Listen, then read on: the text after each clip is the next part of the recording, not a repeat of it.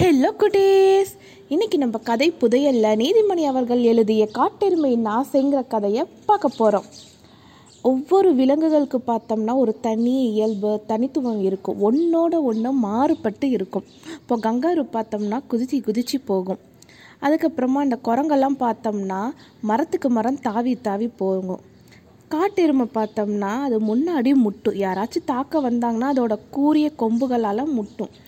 இதே கழுதை பார்த்தோம்னா அதோட பின்னங்காலால் நல்லா உதைக்கும் இந்த மாதிரி ஒன்றோட ஒன்று மாறுபட்டு இருக்கும். ஒரு காட்டெருமை இருந்துச்சான் அந்த காட்டெருமைக்கு பார்த்தோம்னா கழுதை மாதிரி பின்னங்காலால் உதைக்கணும்னு ஒரு ஆசை வந்துருச்சு. ஒரு நாளாச்சும் நம்ம உதச்சி வாழணும்னு ஒரு ஆசை. அதனால் தனக்கு தெரிஞ்ச கழுதைக்கிட்ட போய் தன்னோட ஆசையை சொல்லுது. இந்த மாதிரி எனக்கு உதைக்கணும்னு ஆசையாக இருக்குது கற்றுத்தரியா எனக்கு அந்த ஆற்றலை கொடுக்குறியா அப்படின்னு கழுதைக்கிட்ட போய் அந்த காட்டெருமை கேட்குது கழுதையும் காட்டெருமையோட ஆசையை கேட்டுட்டு உதவலான்னு நினைக்குது. ரெண்டு பேரும் ஒரு ஒப்பந்தம் போட்டுக்கிறாங்க. கழுதை வந்து தன்னோட உதைக்கிற ஆற்றலை காட்டெருமைக்கு கொடுத்துட்டு காட்டெருமை கிட்ட இருந்து முற்ற ஆற்றலை வாங்கிக்குது. உதைக்கிற ஆற்றலை வாங்கிக்கிட்ட காட்டெருமை ஒரு மறைவான இடத்துக்கு போய் நல்லா கழுத மாதிரி பின்னங்காலால் உதைக்குது நல்லா ஆசை தீர உதச்சி உதச்சி பார்த்துக்குது அதுக்கப்புறமா காட்டெருமைகளோட சேர்ந்து மேயறதுக்கெல்லாம் போகுது. அப்போது அங்கே ஒரு சிங்கம் வந்தது. சிங்கங்கள் எப்பயுமே காட்டெருமைகளுக்கு முன்னாடி நின்று தாக்காது. காரணம் காட்டெருமைகள் கிட்ட கூர்மையான கொம்பு இருக்கு. அந்த கொம்புகளால் முட்டிடும்னு சிங்கம் முன்னாடி போய் தாக்கவே தாக்காது. அதனால சிங்கங்கள் பார்த்தோம்னா அவங்கள பின்னாடி இருந்து தான் தாக்கும்.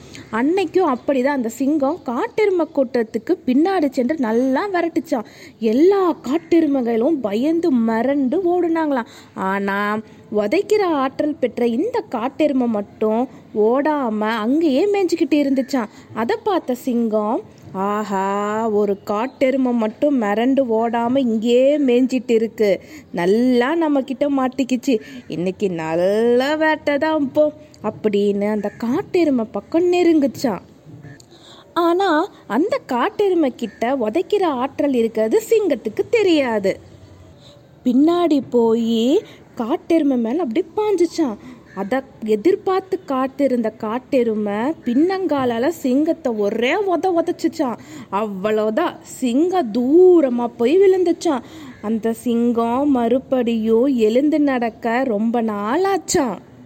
எப்போவுமே எப்பவுமே நம்ம நிறையா விஷயங்கள் கற்றுக்கணும் எப்பயுமே அந்த விஷயங்கள் நம்மளுக்கு ஏதாவது ஒரு சந்தர்ப்பம்ல நம்மளுக்கு உதவி செய்யும். இப்போ இந்த காட்டெருமை பார்த்தோம்னா கழுதைக்கிட்ட இருந்து அந்த உதைக்கிற ஆற்றலை வாங்குச்சு கற்றுக்குச்சு ஸோ அந்த சிங்கம் வரும்போது அது உதைச்சி தன்னைத்தானே காப்பாற்றிக்குச்சு அப்படி அந்த உதைக்கிற ஆற்றல் காட்டெருமை கிட்ட இல்லாமல் இருந்திருந்தால் இதுவும் மற்ற காட்டெருமை மாதிரி அங்கே இங்கன்னு வேகமாக ஓடி இருக்கும் இல்லைன்னா சிங்கம் கிட்ட மாட்டி இருக்கும் அது கிட்ட அந்த ஆற்றல் இருந்ததுனால தான் தைரியமாக அதே இடத்துல மேய்ஞ்சிக்கிட்டே அந்த சிங்கத்தை பின்னங்காலால் எட்டி உதைச்சது.